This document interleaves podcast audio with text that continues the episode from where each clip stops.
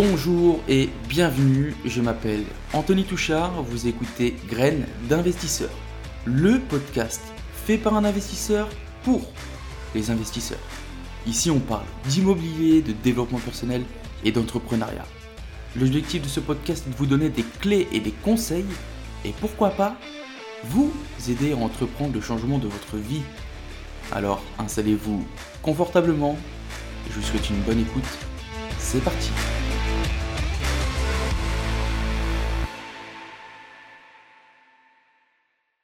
Bonjour et bienvenue tout le monde, bienvenue dans ce tout nouvel épisode du podcast Graines d'investisseurs. Comme d'habitude, c'est Anthony et c'est toujours un plaisir de vous accueillir pour l'épisode du jour. Les amis, j'espère que vous avez la forme, que vous avez la pêche, que vous avez passé une très très bonne semaine. Euh, que, dire d'autre? Franchement, la pêche, comme toujours. Euh, j'ai fait un petit retour euh, dans le nord pour visiter, visiter et encore visiter. J'ai franchement j'ai mangé une vingtaine de visites de mercredi à samedi et j'ai même réussi à caler des, des, visites le jour férié. Là, je sais plus c'était quoi comme jour férié, mais j'ai réussi à caler des visites et ça c'est quand même un exploit pour un agent immobilier. bon, résultat des courses. On a trouvé trois biens intéressants. On est entré dans une phase de négociation. Il y en a un qui est bouclé normalement. Euh, donc c'est un ensemble de deux maisons de 180 mètres carrés. Euh, le deuxième bien, c'est un immeuble de deux appartements euh, qui, qui est franchement, il frôle, il frôle les 10%. Enfin, on est à 10% quoi, mais je sais pas, pas, pas, pas, je suis pas trop trop chaud pour celui-là parce qu'en fait, on attend là, on compte financer deux, deux, investissements. Et il y a le troisième bien qui, est hyper intéressant. C'est un bien qui va coûter quand même pas mal. Et euh, en gros, si l'offre passe, on va prendre l'autre plutôt que cet immeuble de deux appartes qui frôle les 10. Euh, c'est un bien qui est vraiment top. Et franchement, je serais vraiment trop trop content si j'arrive à, le faire, à, entrer dans notre portefeuille. C'est un immeuble franchement de caractère. Il a vraiment du cachet. Euh, il y a trois étages avec pas mal de dépendances sur le côté. Il y a en tout, on, est sur 1, 2, 3, 4, 5, 6, 7, 8, 9, 9 lots. Donc franchement, c'est vraiment un gros projet. Il y a un petit peu de réno quand même. Euh, mais franchement, si on arrive à faire concorder tous les chiffres, ça, franchement, ça pourrait être un projet euh, magnifique et un projet qui va vraiment nous permettre de booster d'autres investissements derrière. Donc franchement, j'ai hâte. Là, on commence à travailler au corps là, pour les négociations. C'est pas chose facile, mais euh, voilà. Bon, sinon, j'espère que vous aussi, de votre côté, ça avance, que vous visitez, visitez encore visitez.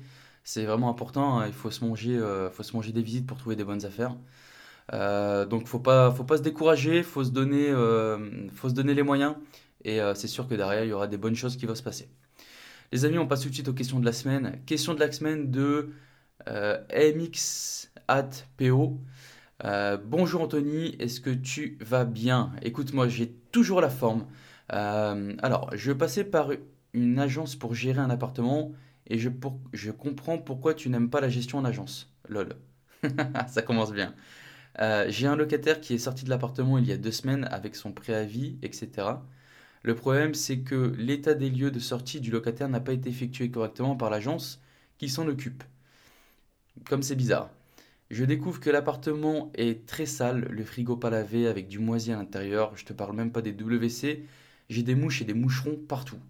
As-tu un conseil? Que dois-je faire? C'est l'agence qui doit payer tous les frais de nettoyage ou autres? Ou est-ce au locataire? Merci pour ta réponse, passe une bonne journée. Alors écoute, ouais bah euh, effectivement moi j'ai pas un bon euh, pas un bon feeling avec les agences, enfin la gestion en agence, je je sais pas, ça ça matche pas. Et effectivement, bah, quand je vois ça, enfin, tu vois, ça, ça conforte quand même l'idée euh, que, que la gestion d'agence, c'est pas terrible. Euh, bon, je vais pas toutes les mettre dans le même panier, mais euh, pour la majorité, c'est pas, c'est pas ouf. pour moi, l'agence serait responsable de la mission que tu lui as confiée, et donc à savoir faire l'état des lieux. Premièrement, moi d'abord, je les contacterai pour, pour qu'ils s'expliquent. Je sais pas, t'en es où dans, dans la démarche, mais euh, pour leur expliquer que euh, bah, tu es passé à l'appartement et que bah, l'appartement était, euh, était dégueulasse et pour qu'ils s'expliquent. Parce que je pense que ils ont ils n'ont pas dû retenir le dépôt de garantie, voilà ce que je comprends. Euh, ensuite, moi j'enverrai une lettre recommandée avec accusé de réception pour mettre l'agence en, demeure de régler le problème. Faute de quoi, bah, ça sera entre l'agence, je, dirais c'est entre l'agence et le locataire de supporter les coûts de la remise en état. Mais après, on, va passer par quoi? Moi, un autre conseil que je te donnerais, ça, ça serait de prendre contact avec un huissier tu lui expliques la situation et puis tu essaies de voir aussi ce qui est possible de faire. Parce que en vrai, juridiquement, alors je ne suis, pas, euh, suis pas juriste euh, ni, quoi que ce soit, mais moi, juridiquement, je dirais que tu as confié une mission et que même si on, est d'accord que l'agence n'a pas fait le taf, je sais pas si vraiment on peut contraindre l'agence à rembourser ou, quoi que ce soit. Je vais pas te mentir, ça m'est jamais arrivé. Euh, après, si rien ne bouge, je te, je te dirais de contacter ta protection juridique pour voir ce que, ce que eux ils peuvent faire pour euh, te sortir de ce guépier. Bon, après, euh, je te dirais, euh, un appartement sale, pas lavé, etc., etc., c'est pas non plus trop, trop grave. effectivement, ça va te coûter du temps pour, pour faire le nettoyage, ou au pire, tu, si, si t'es pas sur place ou c'est compliqué pour toi, bah, payer une femme de ménage. effectivement, c'est des frais que tu vas dégager de, de ta poche. Mais au moins, euh, plus vite c'est remis en état, plus vite c'est reloué. Quoi. Enfin, voilà. Après, un deuxième conseil, je te dirais de sortir de cette gestion en agence et de le faire toi-même. Franchement, c'est très simple. Euh, même moi qui suis à, plus de 7, à plus de 7 heures de route, euh, j'ai aucun problème de gestion locative. Je fais tout à distance. j'ai quand même un homme à tout faire sur place qui peut aller faire du dépannage, etc. Mais franchement, ça se fait très facilement. Euh, j'ai une deuxième question de Caroline. Euh, bonjour Anthony, j'ai écouté tes conseils et je me suis lancé dans l'immobilier il y a à peu près un an. Par contre, je ne vais pas te mentir, je déchante un peu avec mon investissement. Mon locataire paye son loyer en temps et en heure, mais il m'a contacté récemment pour changer un robinet qui fuit. Aucun problème pour moi, je vais sur place lui changer. Et là, quelle surprise quand je rentre dans l'appartement. J'ai découvert que c'est une vraie porcherie, un évier tout blanc neuf en grès émaillé qui est dégueulasse, noir de merde. Des déchets, bah, justement. Et ça se concorde avec euh, la question du dessus. Euh, des déchets partout sur le lavabo, euh, des déchets à même le sol. Le jardin que j'avais entretenu est ravagé. Franchement, ça m'a dégoûté. Que faire dans cette situation? J'en ai parlé autour de moi et plusieurs personnes me disent qu'ils sont chez eux. Et tant que personne ne se plaint dans le voisinage et qu'ils vous payent, vous ne pouvez pas leur dire comment vivre chez eux. Par contre, le jour de leur départ, j'ai un peu peur, mais ça, c'est notre histoire. Alors écoute, euh, premièrement, malheureusement, effectivement, tu ne peux rien dire. C'est pourquoi quand même le choix du locataire est quand même primordial, euh, même si le risque zéro n'existe pas, mais vraiment le choix du locataire, euh, c'est quelque chose où on doit faire vraiment attention parce que, euh, bah, parce que tu peux arriver dans un cas comme, comme tu es, euh, quelqu'un qui qui n'était pas tip top lors des visites, etc. Et puis tu as été pressé par le temps ou je sais pas, tu as fait rentrer ce locataire et quand tu l'as fait rentrer, une fois que le bail est signé, bonne chance. moi perso, un locataire comme ça, vraiment dégueulasse, ça m'est jamais arrivé. même si c'est vraiment terrible, euh, enfin, si c'est aussi terrible que, que, tu le dis, enfin, je, je, je sais pas, j'ai pas l'image, parce que de ce que tu me racontes, moi j'ai l'image. Tu sais, il y avait, y avait des, des sortes d'émissions, euh, je sais plus comment ça s'appelle, femme de ménage, euh, femme de ménage de l'extrême ou un truc comme ça. Et elle rentrait dans son appartement, mais elle était ravagée, mais dégueulasse de merde. Alors écoute, si c'est dans ce style-là, tu peux peut-être essayer de rechercher une association par chez toi qui est, qui, est là pour aider ce genre de personnes. Euh, ensuite, moi personnellement, franchement, je me serais pas gêné pour lui faire une remarque. Euh, je, je, lui aurais, fait une remarque sur la propreté. Je sais que c'est un peu, c'est un peu tricky, c'est un peu euh, compliqué à dire, mais franchement, c'est ton logement. Et moi, je, je me serais pas gêné. Franchement, je me serais pas gêné. Maintenant, pour mettre une petite note quand même positive dans, dans ton histoire, je te dirais que dans ton malheur, dis-toi qu'au moins il est à jour de ses loyers. Et ça, c'est déjà pas mal, parce que, euh, parce que ça aurait pu être aussi euh, le cas d'un locataire qui ne paye pas et qui détruit ton logement. Donc là, c'est quand même beaucoup plus compliqué. Ensuite, pour essayer de mettre une note aussi positive, euh, faut peut-être se dire aussi qu'à son départ, il va te rendre l'appartement nickel. Tu peux pas savoir. Euh, maintenant, voilà, si c'est pas nickel, et eh ben dans ce cas-là, lors du départ, bah, tu garderas le petit dépôt de garantie et puis, euh, et puis tu, feras le, tu nettoyage. Il n'y a, pas 100 000 solutions. Malheureusement, dans cette situation-là, tu peux rien faire. Tu peux rien faire. Euh, voilà, voilà les questions de la semaine. Et j'aimerais rebondir sur un article que j'ai lu aujourd'hui. J'ai lu un article de, de l'Obs et je voulais réagir avec vous et avoir votre avis sur le sujet. Et le sujet de l'article, c'est qui sont vraiment les riches de France J'ai voulu vous en parler parce que quand j'ai lu cet article, j'ai quand même été surpris du contenu. Il y a, euh, cet article est rédigé euh, par l'Observatoire des inégalités qui dresse un portrait complet des, riches du pays, euh, des riches en France. Et ça, en gros, cet article est là pour permettre d'appréhender au mieux la hausse des inégalités. Alors, l'article commence par L'Observatoire des inégalités publie ce mercredi 1er juin un nouveau rapport sur les plus fortunés de France afin de mieux appréhender cette notion floue, être riche. L'Institut national de la statistique et des études économiques, à savoir l'INSEE, n'établit pas de seuil de richesse, à l'inverse de la pauvreté. Aussi, l'association propose de le fixer à 3673 euros par mois pour une personne seule ou 5500 pour un couple, soit le double du niveau de vie médian. Et donc, euh, selon leurs statistiques, on a 4,5 millions de Français qui sont considérés comme riches, soit 7,1% de la population française, il faut savoir quand même que le rapport précise si une personne qui touche plus de 93% du reste.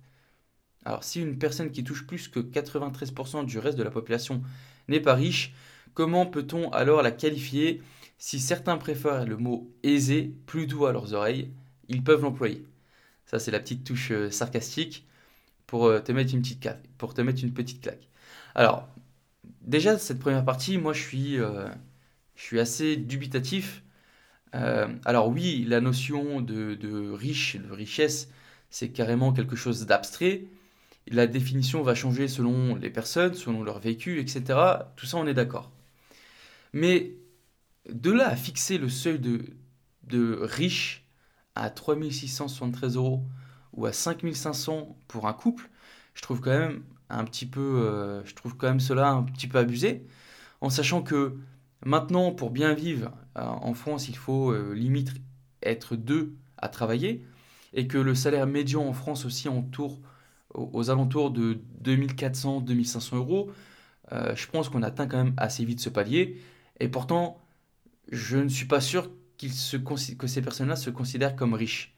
Alors bien sûr, pour les classes les plus démunies, les montants que, je viens d'énoncer sont des montants qui peuvent, qui peuvent paraître colossales, mais au niveau national, moi je ne trouve pas qu'ils sont abusés. Donc, selon cet article, une personne qui, touche 3006 ou un couple qui touche 5005 sont considérés comme riches. Euh, ouais, moi je, suis quand même surpris. Euh, et, du coup, j'aimerais bien votre avis aussi, euh, les amis, parce que après peut-être que, je me fais un film, mais 5500 euros pour un couple, euh, ça fait 2750 euros par personne qui travaille. Euh, je trouve pas ça non plus riche. Enfin, après, la, richesse, tout est abstrait, mais voilà, j'aimerais votre avis aussi, ce que vous en pensez sur, ça, sur ce chiffre énoncé. Euh, personnellement, voilà, moi je trouve quand même que c'est abusé. 5500 euros pour un couple, être riche, bon, je trouve ça limite. Ensuite, euh, deuxième point, on a 82% des propriétaires chez les riches. La richesse n'est évidemment pas que le revenu et peut être aussi analysée du point de vue du patrimoine. L'observateur établit alors que pour être riche en patrimoine, il faudrait posséder plus du triple du patrimoine médian, c'est-à-dire 490 000 euh, euros, soit 4,6 millions de ménages français sont ainsi dits riches en pierre, soit 16% de la population contre 4%, enfin dont 4% qui sont millionnaires. Alors moi, là, c'est quand même un bon point soulevé par le journaliste qui a écrit cet article, parce que effectivement, pour moi, la richesse, ce n'est pas que, euh, le revenu. Et il paraît beaucoup plus logique de raisonner au niveau, au, niveau euh, patrimoine plutôt que de se baser sur les salaires parce que je pourrais bien me verser, j'ai une société, je pourrais me verser un salaire de 1500 euros et être considéré comme, un, comme une personne en difficulté, entre guillemets, et avoir un patrimoine euh, de folie. Donc, euh, c'est quand même plutôt pas mal de raisonner au niveau du patrimoine global plutôt que patrimoine, enfin, plutôt qu'au au, niveau du revenu. Le deuxième fait intéressant que, qui est énoncé ici, c'est le chiffre. On nous annonce que pour être riche en patrimoine, il faut 490 000 euros, soit le triple du médian français. Du coup, j'ai fait euh, le petit calcul. J'ai calculé, donc ça fait 163 000 euros. Donc le patrimoine médian français est de 163 000 euros. Euh, là, c'est pareil. Je suis quand même assez surpris de ce montant parce que il ne faut pas oublier que la résidence principale est comptée dans ce chiffre, dans le patrimoine, et donc je trouve ce chiffre euh, relativement faible. 163 000 euros, en sachant qu'on est sur euh, le médian français, le patrimoine médian français, bah c'est pas, euh, c'est pas, c'est pas, c'est folichon quoi. 163 000 euros. On nous apprend également que 4,6 millions de Français sont dits riches en pierre, soit 16%, et on note quand même que 4% sont millionnaires en pierre. Voilà, je ne sais pas comment dire. Est-ce que euh, là, pareil, je me fais une, euh, idée? 163 000 euros de patrimoine médian français, c'est, je trouve ça assez faible quand on compte déjà le, le, la résidence principale. Alors, je n'ai pas recherché euh, la moyenne, enfin le montant moyen d'une résidence principale, mais euh, je vais le faire en même temps. Je vais prendre mon téléphone. Mais franchement, je trouve ça quand même assez léger, 163 000 euros. Et donc là, en live, je viens d'avoir les, les prix moyens d'achat, les prix de vente moyens. Donc on est sur l'ancien, on est sur une résidence principale qui s'élève à 227 580 euros. Et sur le 9, nous sommes à 242 620. Alors ces chiffres datent de 2019. C'est euh, le site statista, statista.com qui les publie. Alors j'ai pas, les amis, j'ai pas vérifié les sources, hein, vous, vous m'en voudrez pas. Mais voilà. Donc on note quand même, voilà, c'est quand même... Euh, c'est quand même léger, enfin 163 000 euros de patrimoine français médian, en sachant qu'il y a la RP dedans, et qu'on a le, les RP moyennes qui tournent autour de 250, bon, je suis quand même, euh, je suis quand même surpris. On continue euh, chez les 10% les plus aisés du pays. 82% sont propriétaires de leur logement contre 56% en moyenne pour le reste de la population. Pour compléter le portrait robot, euh, ils ont en moyenne 56,9 ans, vivent surtout en couple et sont en majorité des cadres supérieurs, surtout des cadres administratifs et commerciaux. Euh, de cette partie, j'ai juste retenu qu'en France, grossièrement, il y a une personne sur deux qui est locataire. Donc euh, on est quand même pas mal. On a quand même un bon vivier au niveau de, locataires. Comme quoi que le locatif a de bons jours devant lui. Ensuite, on continue enfin pour la répartition. 16% d'entre eux vivent à Paris ou dans les Hauts-de-Seine. Suivent les régions Auvergne-Rhône-Alpes avec la métropole euh, lyonnaise. Euh, alors attendez, pour Paris, on est à 16% des riches, entre guillemets. Euh, Lyon, 12%. La Nouvelle-Aquitaine, Bordeaux, 9%. Et les Hauts-de-France pour 9% également. Alors, Paris et ses alentours, franchement, euh, j'avais pas trop de doutes. Lyon, pareil. Par contre, euh, la Nouvelle-Aquitaine, je suis légèrement surpris. Après euh, Bordeaux, je sais que Bordeaux, ça brasse quand même. Par contre, les Hauts-de-France, je suis carrément surpris. c'est, je trouve quand même surprenant que les Hauts-de-France soient, soient dans le top 5 des, riches, entre guillemets, enfin de, des personnes où vivent les riches. Euh, enfin les, régions où vivent les riches, euh, tout simplement parce que quand même les Hauts-de-France, il me semble qu'il y a quelques années, c'était le département, alors avant qu'il y ait cette fusion, euh, il me semble que le Nord-Pas-de-Calais, c'était c'était le département le plus pauvre de France. Et donc c'est quand même une, un, contraire exceptionnel. je ne sais pas si à l'heure actuelle on est toujours la région la plus pauvre de France, mais on est quand même dans le top 5 des riches, des, endroits où vivent les riches. Et ça, c'est quand même ouf. Bon, on continue, dernière, euh, dernière partie. Si 83% des Français détiennent au moins un livret bancaire, tout en haut de l'échelle, le patrimoine s'étoffe de propriétés immobilières, mais aussi de biens professionnels, de placements financiers et d'objets de valeur, bijoux, voitures, œuvres d'art. Au total, les 10% les plus fortunés détiennent près de la moitié de l'ensemble du patrimoine des ménages. Et ça, c'est quand même pas mal.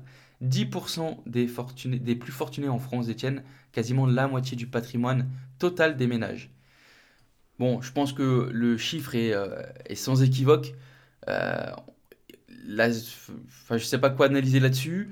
Euh, je vous dirais juste qu'il faut qu'on se sorte les doigts, puis qu'on rejoigne ce top 10, les amis, pour nous aussi faire partie des personnes qui détiennent près de la moitié du capital euh, enfin du patrimoine euh, des, Français. Et voilà. Les amis, je compte sur votre soutien. Euh, une petite participation à ce podcast, laissez votre petite note 5 étoiles, faites-moi un petit commentaire, ça permet au podcast d'être référencé, d'être mis en avant lors des recherches sur la thématique de l'investissement. Il faut savoir que c'est gratuit, ça ne vous coûte pas un centime de laisser un petit commentaire, un petit 5 étoiles, ça ne vous prendra pas plus de 5 minutes à le faire, je vous le promets. Je compte sur vous n'hésitez pas à partager ce podcast. Bon, on enchaîne tout de suite avec le sujet du jour. Le sujet du jour, c'est... Euh, il vient directement d'Instagram. J'ai reçu divers messages pour me dire que leur investissement, euh, enfin de plusieurs personnes qui me disaient que les financements bancaires c'était devenu compliqué, qu'ils n'arrêtaient pas d'être refusés, etc., etc. Et comme je l'ai dit plusieurs fois dans ce podcast, l'époque du financement pour, euh, pour tous, pour tout le monde, euh, c'est quand même une époque qui est à l'heure actuelle assez révolue et seuls les bons dossiers passent. Mais il y a plusieurs choses à ça, il y a plusieurs choses à un refus de prêt, et on a le dossier en lui-même, premièrement, pour la majorité des cas. Mais en ce moment, on est quand même aussi dans une pleine période où le taux d'usure et les taux bancaires sont quand même assez resserrés. Et du coup, on a quand même bon nombre de dossiers qui sont refusés car les taux euh, TAEG, le taux annuel effectif global, sont considérés comme de l'usure et sont donc interdits. Euh, donc j'ai décidé de vous faire un petit épisode pour vous expliquer en détail c'est quoi le taux d'usure, comment ça marche et, euh, et qu'est-ce qu'on peut faire. Qu'est-ce qu'on peut faire Alors, déjà le taux d'usure, c'est quoi? Le taux d'usure, ça correspond au taux maximum légal que les établissements de crédit sont autorisés à pratiquer lorsqu'ils vous accordent un prêt. Ils sont fixés à la fin de chaque trimestre pour le trimestre suivant. Ils sont fixés par la Banque de France et le taux d'usure vise à vous protéger des banques, entre guillemets, de vous protéger d'éventuels abus. Alors, le taux, ou on va dire entre guillemets le seuil d'usure, c'est le taux maximal auquel un prêt peut être accordé. En gros, un prêt est considéré comme usuraire lorsque son taux annuel effectif global, et ça c'est important à prendre en compte, c'est pas le taux que la banque va vous proposer, euh, le taux qu'on voyait de, qui vous disent euh, oui bah tiens ton taux il est à 1,17. Non, ce qui nous intéresse c'est le taux annuel effectif global. Euh, donc le TAEG, anciennement TEG pour les plus anciens, euh, et donc, ce taux est considéré comme usuraire lorsqu'il est supérieur au taux de l'usure. Le TAEG est le taux auquel on se réfère pour apprécier si une offre de crédit dépasse ou pas le seuil usuraire. Je fais un petit rappel quand même pour le TAEG. C'est quoi? Le TAEG, ça comprend plusieurs choses. On a le taux d'intérêt de base, le taux nominatif. Ça comprend les frais, les commissions et des rémunérations diverses. Par exemple, les frais d'inscription, on a les frais de dossier par exemple, on a euh, euh, également les primes d'assurance emprunteur lorsque l'assurance obligatoire est souscrite simultanément. Donc là, on a déjà une petite, euh, un, petit, un petit tips. Et il faut savoir que l'usure enfin que euh, un taux supérieur au taux d'usure, c'est un délit passible d'un emprisonnement de deux ans et d'une peine d'amende de 300 000 euros. L'amende vient du euh, code de la consommation, je l'ai noté, c'est vraiment juste de la culture d'homme du monde, mais voilà. Alors, comment est calculé le, taux d'usure? Le taux d'usure, je vous l'ai dit au tout début, c'est la Banque de France qui va fixer le taux d'usure à partir des taux effectifs moyens qui ont, été pratiqués par les établissements de crédit et sont augmentés d'un tiers. Les seuils de l'usure sont publiés dans le journal officiel à la fin de chaque trimestre pour le trimestre suivant.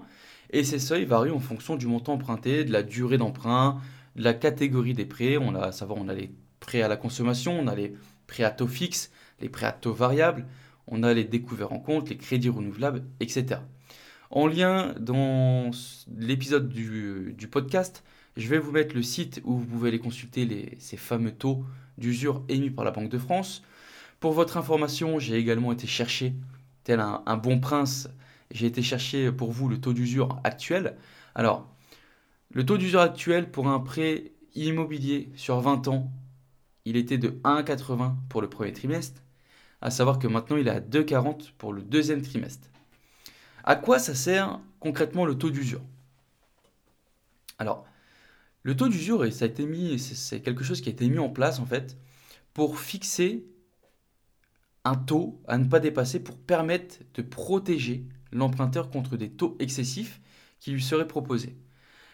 Parce que des taux d'intérêt trop élevés pourraient placer l'emprunteur dans une situation qui est, euh, qui est une situation financière difficile et à plus grande échelle, sur plusieurs ménages, etc., ça peut déstabiliser aussi l'économie globale du pays. Et donc le taux d'usure a été mis en place parce qu'il va jouer un rôle de régulateur. Voilà, grosso modo euh, pourquoi une partie des dossiers sont, refusés à l'heure d'aujourd'hui pour le taux d'usure. Et tout à l'heure, je vous disais qu'il y avait un petit tips. Le petit tips, c'est quoi? On peut être refusé pour euh, motif de taux d'usure. Alors, ils vont pas vous le dire euh, clairement, d'accord? Mais il y a quand même plusieurs moyens, il y a plusieurs solutions pour éviter ce fameux taux d'usure. Notamment, la première pour faire baisser votre taux, c'est de changer d'assurance emprunteur. Il faut savoir que l'assurance emprunteur, ça représente une grosse part du prêt immobilier. On est entre 30 et 50% quand même. Et il faut savoir que votre assurance de prêt peut être aussi la cause du dépassement de taux d'usure. Et donc, à vous de mettre en concurrence les assurances de prêt immobilier. Vous pouvez réduire de manière significative le taux de votre crédit et euh, donc ne pas dépasser ce taux d'usure et surtout de faire d'importantes économies. Vous pouvez également négocier les frais de dossier à la baisse en situation de dépassement du taux d'usure. L'établissement prêteur va être quand même assez souple pour essayer de faire baisser ses frais de dossier. Donc c'est un petit point à soulever. Euh, vous pouvez peut-être baisser euh, juste en demandant, vous pouvez baisser les frais de dossier. Il faut également aussi si vous empruntez euh, à deux, essayez de jouer sur la quotité des emprunteurs. Vous pouvez par exemple choisir de ne couvrir que chaque emprunteur à 50% et donc de faire baisser le coût de votre assurance de prêt. Maintenant, on a quand même euh, un risque avec cette solution parce que ça diminue la protection de chacun et euh, voilà, s'il arrive un problème, bah c'est pas de chance. Ensuite, il n'y a pas de secret, augmenter son apport personnel. Cette solution, pour nous Français, c'est généralement la, solution la plus difficile à appliquer. Euh, parce que dès qu'on doit sortir un peu d'argent de notre poche, ça fait toujours mal. mais voilà, ça va permettre aussi de diminuer le capital à emprunter. Et donc, par conséquence, baisser le taux d'usure. Maintenant, il n'y a pas non plus, il n'y a pas non plus 100 000 solutions. Euh, si vous, n'arrivez pas à jouer avec les leviers pour euh, essayer de, d'optimiser ce, taux, malheureusement, vous serez refusé. Vous serez refusé, et je vous rappelle quand même que le principal dans l'investissement, c'est de le faire. Donc, quel conseil, à sauf euh, je ne vous dis pas de faire un prêt de 100 000 et de poser 50 euh, ou 60 000 euros sur la table, euh, loin de là. Mais par contre, voilà, faut se bouger, faut se donner les moyens. S'il faut mettre un petit peu un peu plus d'apport pour essayer de faire passer, eh ben on met un peu plus d'apport. Les amis, c'est vrai que je l'ai déjà répété à travers ce podcast, mais ça devient de plus en plus compliqué. On n'est plus en 2017, 2018, 2019, 2020. C'est, ça commence à, à, se restreindre. Là, vous le voyez tous que les taux remontent. On est, euh, euh, j'ai eu un taux euh, il y, a, y quoi? Il n'y a, même pas un an. J'ai eu un taux à 1,07. Ce taux-là, je le revais pas, je on le reverra pas de sitôt. Clairement, je le sais. On va beaucoup plus aller vers les 2, 2,50 alors attention, je ne suis pas Madame Irma, mais moi je pense qu'on va beaucoup plus haut que 1,50 et 1,80. Donc à un moment, il va falloir jouer aussi sur les leviers qu'on peut activer à notre niveau pour essayer de faire rentrer ce prêt et de décrocher ce prêt. C'est le plus important. Voilà les amis, j'espère que euh, cet épisode vous aura plu, que vous avez appris quelque chose, ce fameux taux d'usure. C'est tout pour aujourd'hui, je vous souhaite plein de bonnes choses, N'oubliez pas, 1% chaque jour et à la semaine prochaine. Ciao, ciao, ciao